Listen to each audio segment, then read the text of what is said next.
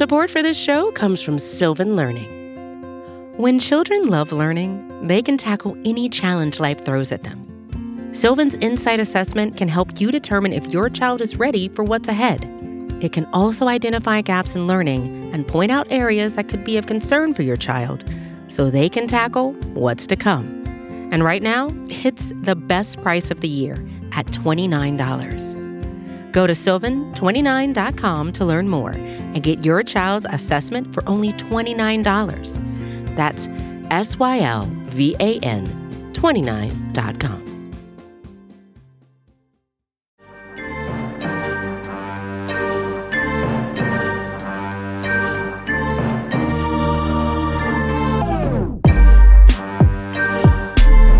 Welcome in, folks, here on Big Blue Views audio lineup. Tuning in on a Saturday, which we typically use to preview the college football matchups, talk a little bit of NFL draft prospects. Today, we are going to be having a discussion, an overarching discussion on the Giants quarterback situation. And joining us is Mark Schofield, who writes and talks quarterbacks uh, for multiple websites, but particularly you've seen his his name featured on Big Blue View. Just published an article about this, so perfect timing. Mark, how are you doing today? I'm doing well, gentlemen. Great to be with you. Although, as I've as I've said on some other shows recently, I'm kind of like the Doctor Death uh, of the sort of podcasted world.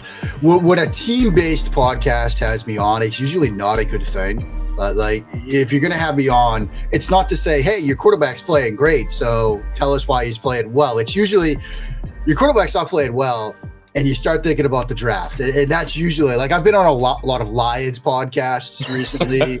I've been at some Browns podcasts recently. And so, yeah, here I am on a Giants podcast near the end of a regular season, near the end of a calendar year. As people start thinking about the draft, here I am. So, hi, everyone. Happy to be here. I'm sure you're happy to see me. And those that are familiar with the previous appearances that Mark's made on the show, it is exactly on that tone that when things are looking a little bleak, we decide to say, Hey, Mark, let's talk about some other options because Daniel. Jones is not necessarily playing up to up to the par, uh, up to the level that we're hoping he will be. And interesting timing that we're doing this. Uh, we scheduled it to do it at a different time, but it, it ends up working even better to talk about it this week because – Jake Fromm might be starting for the Giants yes. on Sunday, which is I, don't even I didn't even think that this was a possibility a couple weeks ago. I didn't even know he was on the roster until I saw him standing on the sideline during uh, last week's game. So here we are, might be starting against the Chargers, and the Giants quarterback situation continually looks uh, you know worse and worse. So the big simple question, I'm sure this is the same question that every team show asks you. Are we at a point now where we need to actually legitimately say time to look at other options at quarterback because we, we did it early on and we were a little bit concerned and we were trying to evaluate what Daniel Jones was doing and if he was the guy, if he was the fit. But his contract's almost up.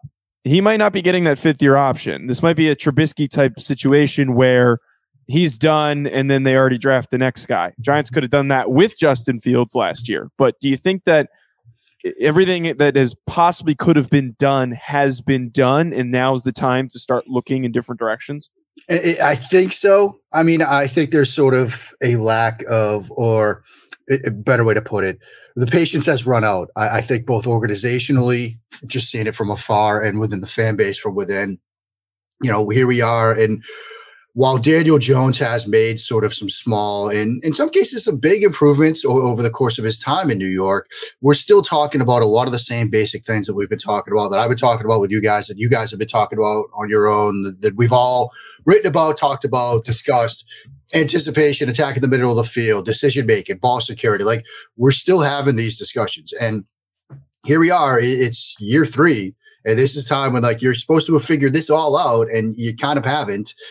So now you have a situation where you're probably going to have a new general manager come to town because I, I think all indications are that the, you know, Jason Garrett is not the last name to depart from this organization. He was just first of what I expect to be a couple. And a new general manager will come in and he or she's going to look at this situation and say, I did not draft Daniel Jones. Like, this was not the guy that I wanted. Maybe by some sort of miracle of happenstance, the person comes in and says, "Yeah, I love Daniel Jones. I thought he was QB one or QB one B or QB two in that draft, and we could continue to build around it." But I think that's unlikely.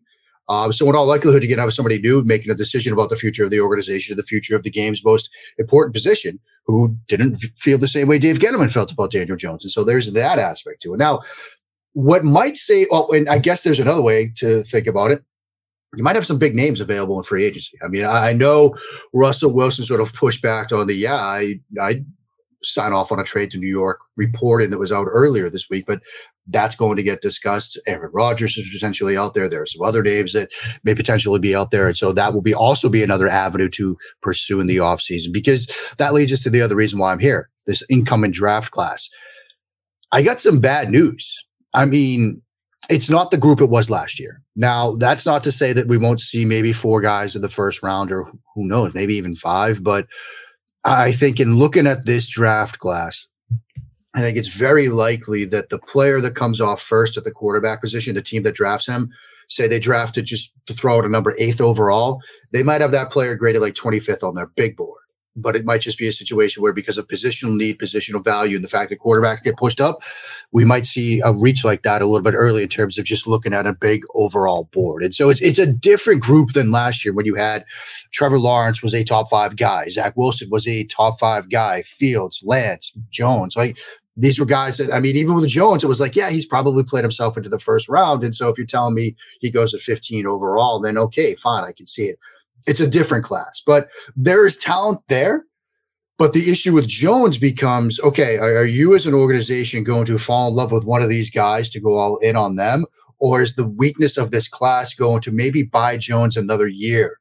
You know, it might be a situation where maybe they wait until the second round and draft somebody. So it's a Drew Lock type situation where you won't feel pressure to play them right away. You won't feel pressure from in the building and outside the building to just hand the keys over to the new guy. So Jones gets a little bit of time. So maybe the overall weakness of this draft class, juxtaposed with some other classes we've seen, might buy Jones another year or another eight games.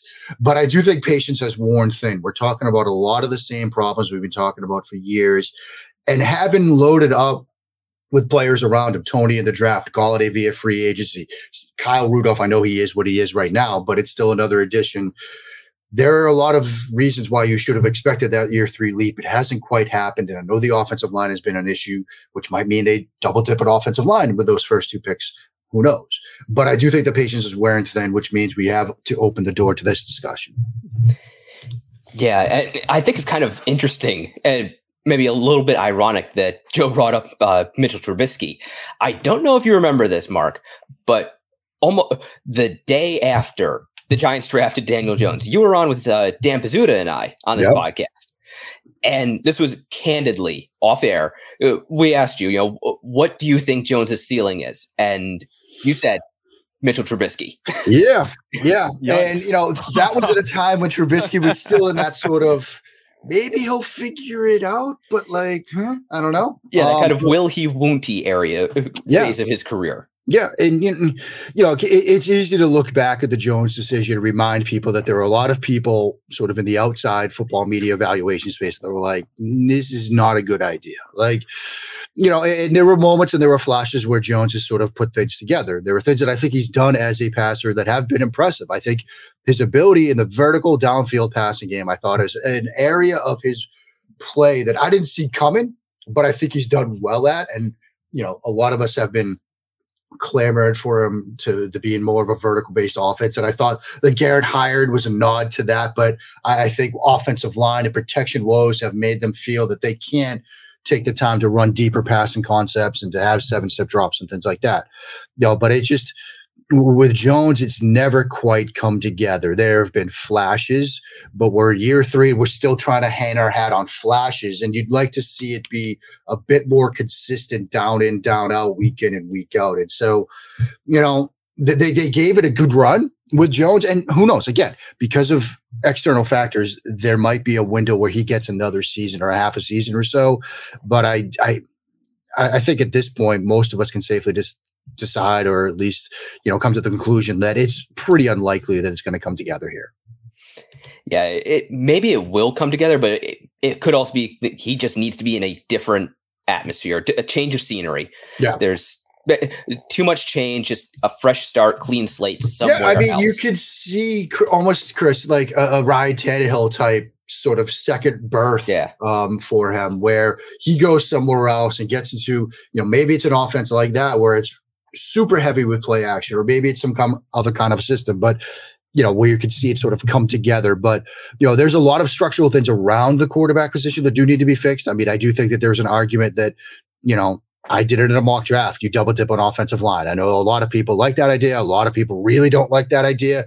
I could see arguments for, for it against it, but you have to figure out the offensive line as well. And so maybe if they do do that, it gives Jones that opportunity where, yeah, you know, he'll, he'll get another eight games or maybe even another full year and they'll kick the quarterback decision to the 2023 draft cycle.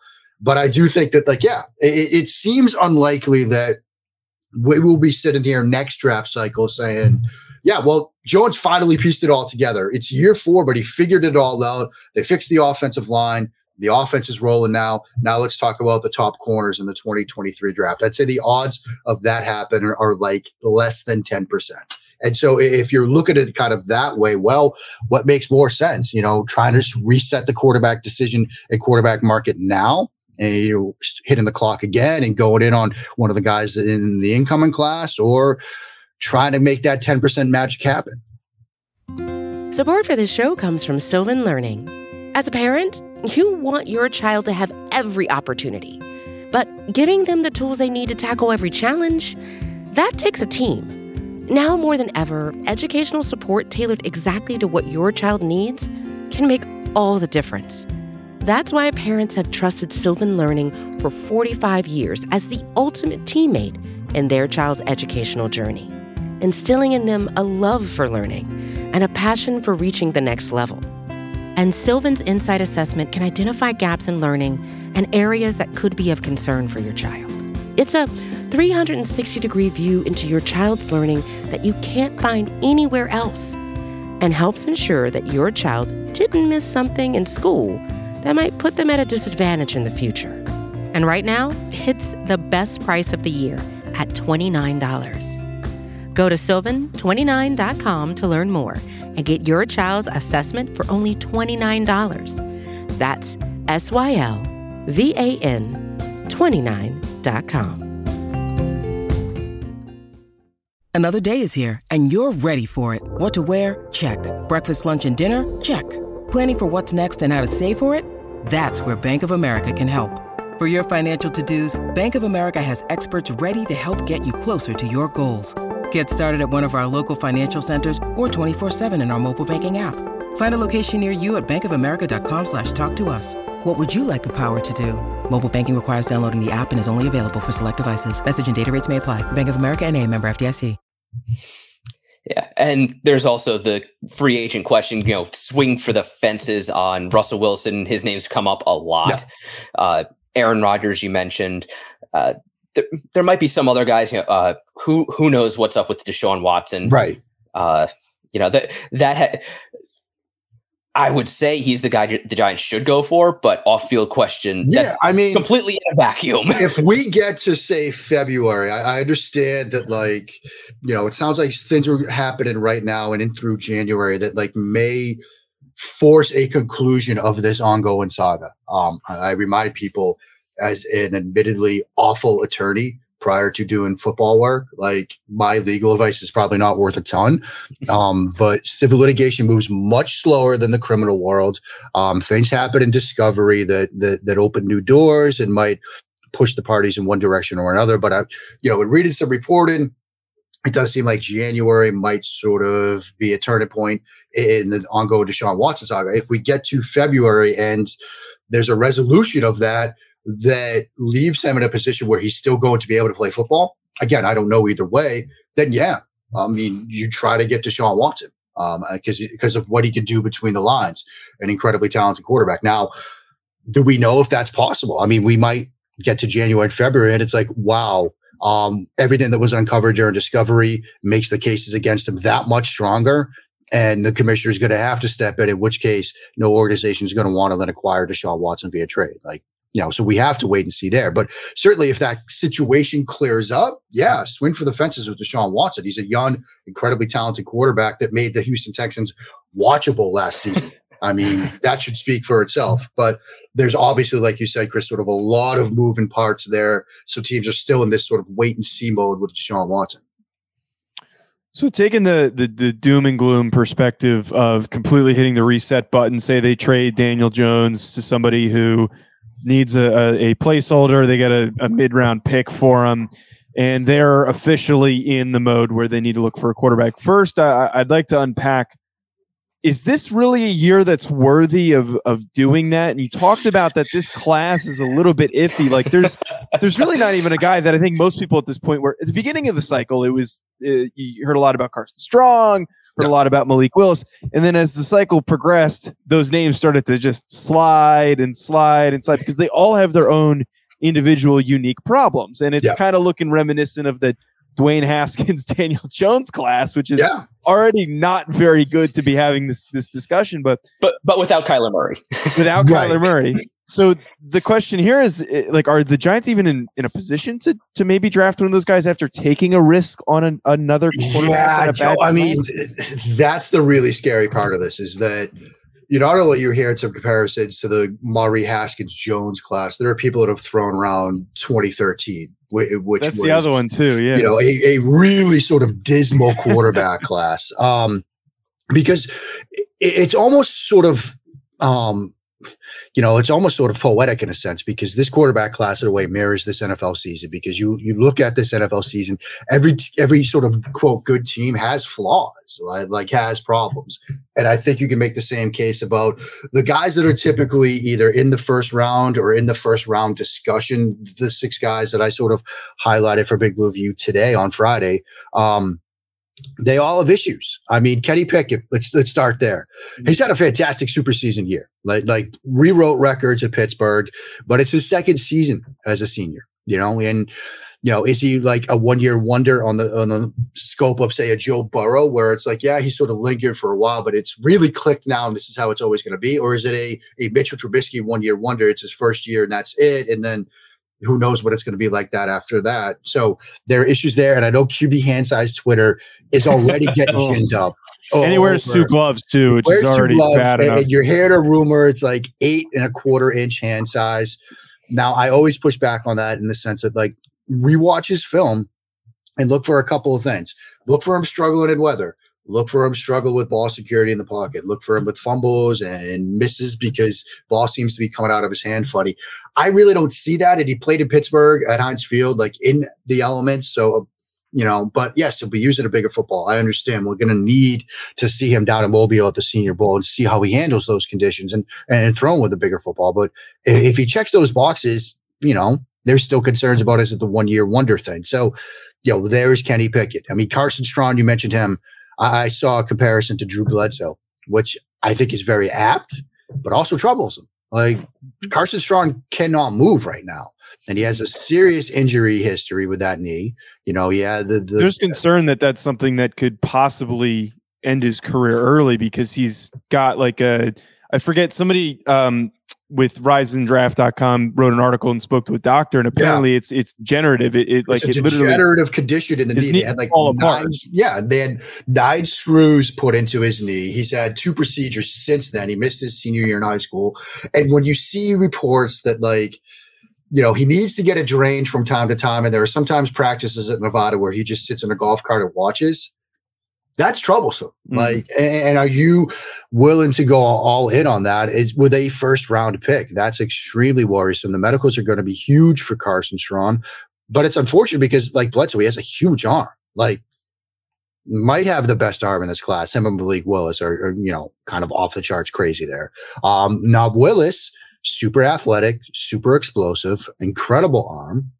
Um, but you're seeing a lot of mistakes and repeated mistakes over the course of his season. Like he had three interceptions against Middle Tennessee State, three against Louisiana Monroe, three against Mississippi. One of the interceptions against Middle Tennessee State, it's the fake screen bubble wheel concept.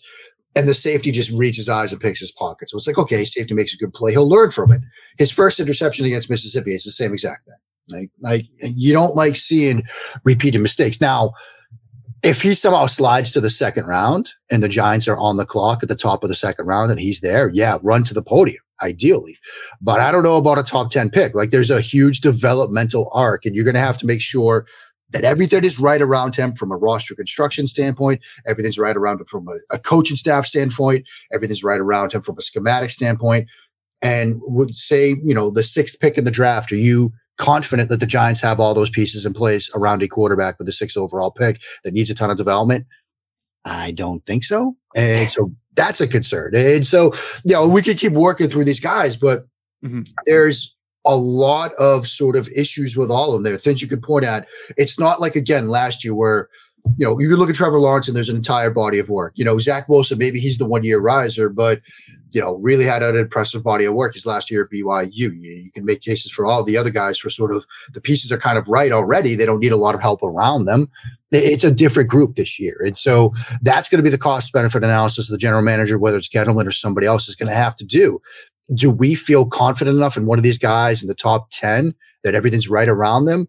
Or is it a year to sort of address other positions, get to the second night of the draft? And if one of these guys is there, yeah, we'll draft them. Otherwise, Jones gets the benefit of the doubt from one more season. I, like that's sort of the calculus that's going to have to happen. And, and sitting here right now, that's a tough question to answer. I mean, I, I like Pickett. I like Corral. I like all the six of these guys that I've sort of written about that get talked about for the first round. But inside the top 10 for this organization, it really kind of scares me, given the other pieces that need to be in place and need to be fixed as well. Just yeah. a quick anecdote. Sorry, I didn't mean to cut yeah, you off. Right. But uh, I might actually I don't know if this really helps Kenny Pickett or anything like that, but if he ends up being a New York Giant, his quarterback coach uh, Tony Raz, who we know is, has done some yeah. wrote written some articles for Big Blue View, he, he's his quarterback coach, so he yep. would be local. He'd be able to work with him. Yeah, I mean, a random thought that that might. Yeah, I mean, first of all, I, I, know Tony really well. Um, Tony and I have been, you know, talking and kind of working together and you know becoming friends behind the scenes for a while now so like full disclosure confident interest stuff there um, but i think the world of tony and I do think that given what happened on you know the green side of MetLife Stadium earlier this season, where Stu Jets fans were watching the game and they're like, "Is, is that is that John Beck on the sideline with a headset?" Because the Jets decided, look, we're going to hire his private quarterback coach and get him on staff um, to work with him, to work with Zach Wilson.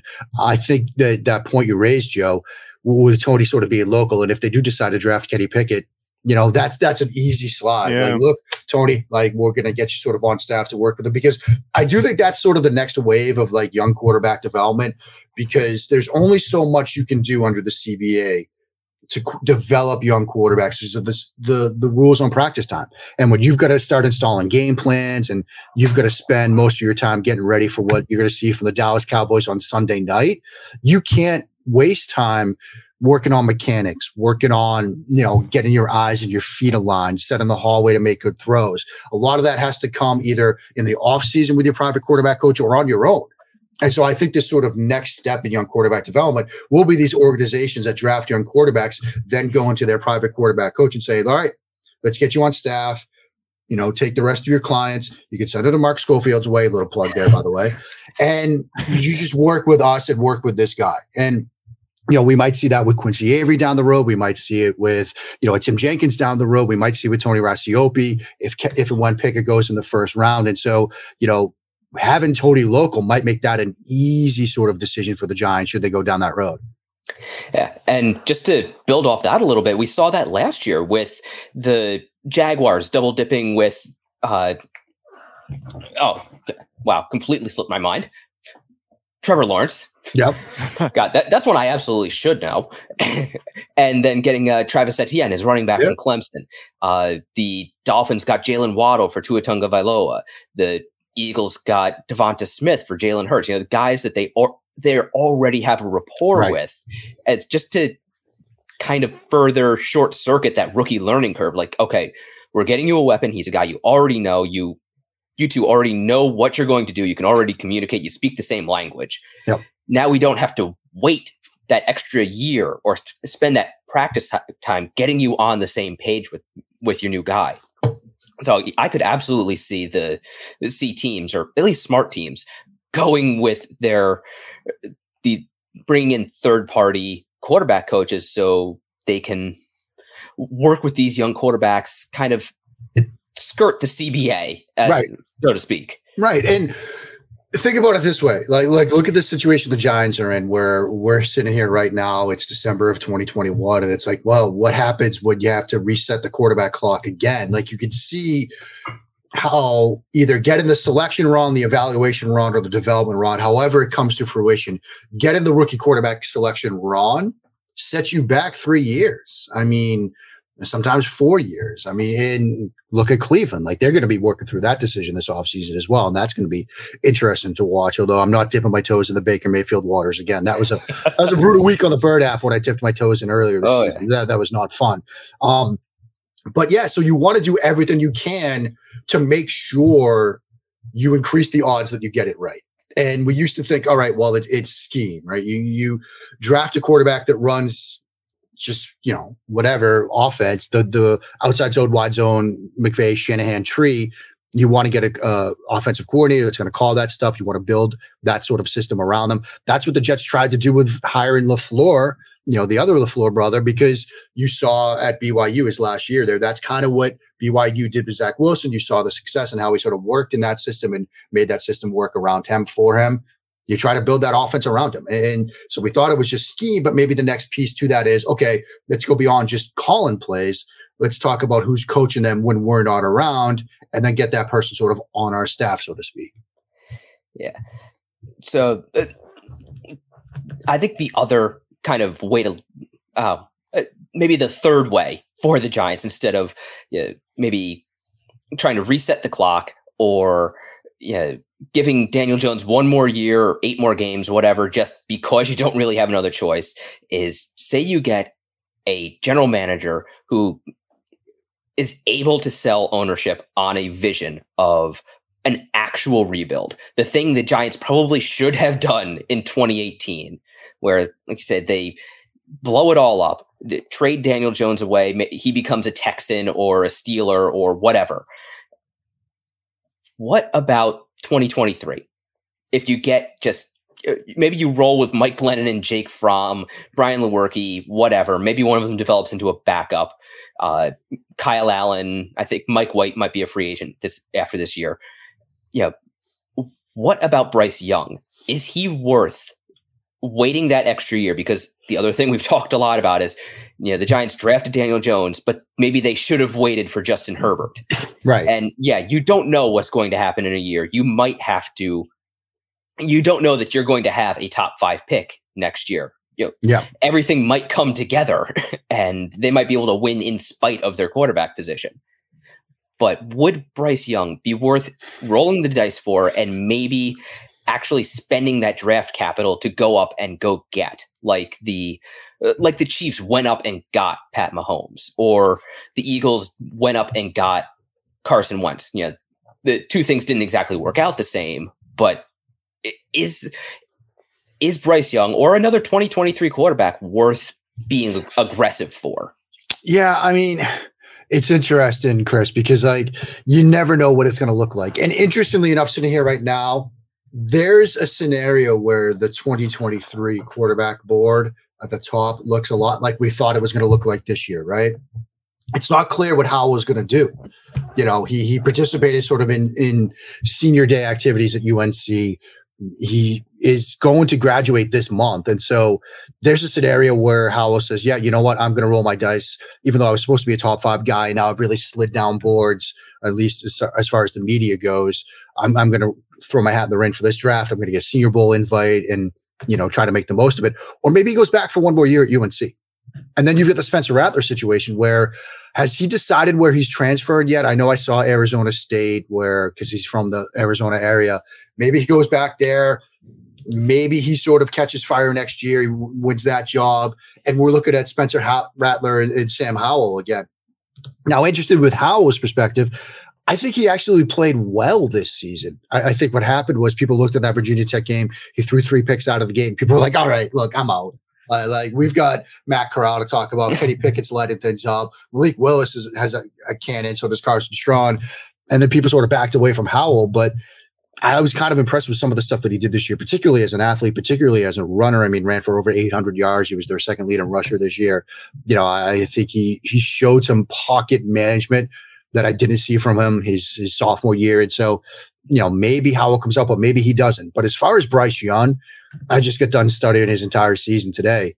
Very impressive, extremely impressive. Um, and similar to Bill Belichick, when, when Nick Saban gives praise for first year starters for underclassmen, you pay attention. And when he's talking about Bryce Young in protections at the line of scrimmage, the poise he's played with, he had his first SEC start on the road at Florida. He could barely hear, but he's still adjusting stuff with the line. He's making checks. He's getting them in and out bad calls pre snap. That's pretty impressive to hear. Now, size is going to be an issue. I mean, he's listed at 5'11, I think. Um, but uh, we've seen sub six foot quarterbacks have success. And so, you know, I, I, don't think that that's going to be something that will hold him out of the first round. And so I think from a talent perspective, yeah. I mean, from a talent perspective, if you could envision, if you could game out a scenario where you're at the top of the draft board in 2023 and you could get Bryce Young, absolutely. That's a thin needle. That's a small needle to thread there. I mean, it really is. Um, and we don't know what it's going to look like. You know, there's some other names like Sam Hartman, the Wake Forest kid. He's been intriguing. I, I, I would expect he would go back because he's kind of fallen apart a little bit down the stretch. Phil Jurkovec from BC, who I really liked prior to this year. He had the wrist injury and, you know, really sort of struggled coming back from that. I was watching some of his tape last week from when he came back from the injury. He was just missing some stuff badly, but he could also be in the mix. So, you know, there's a world in which this next draft class in 2023 feels and comes together a little bit stronger and nicer than this one. So, yeah, you know, maybe, Chris, you decide we'll address other stuff. We'll roll into 2022 with a, a trio of Lewerke, Glennon, and Jake Fromm. We'll have traded away Daniel Jones, acquire some more draft capital, and then make a run to the top of the board no matter where you're starting from to try to get the best of that group. Yeah, I that to me is if you're going to swing for the fences, that's kind of the swing I would take just because the Giants their cap situation right now is terrible. Yeah. I mean, you're gonna like for all of the Rodgers, Wilson, Watson stuff, you're gonna have to move heaven and earth to make something yeah. like that doable. And then are you in a situation where one of those players was playing with a roster that like the one that Watson played with for Houston last year, where it's like, yeah, you've got the quarterback, but look around the rest of the room. Yeah. And is is that the scenario where you want to be in? And so maybe the tear down rebuild is the advisable approach.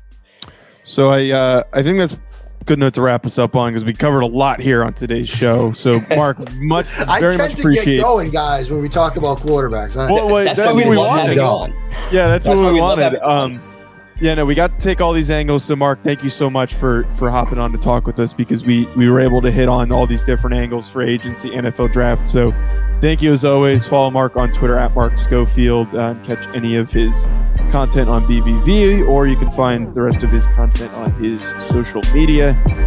Uh, be sure to hit the subscribe button, folks, and leave a five star review.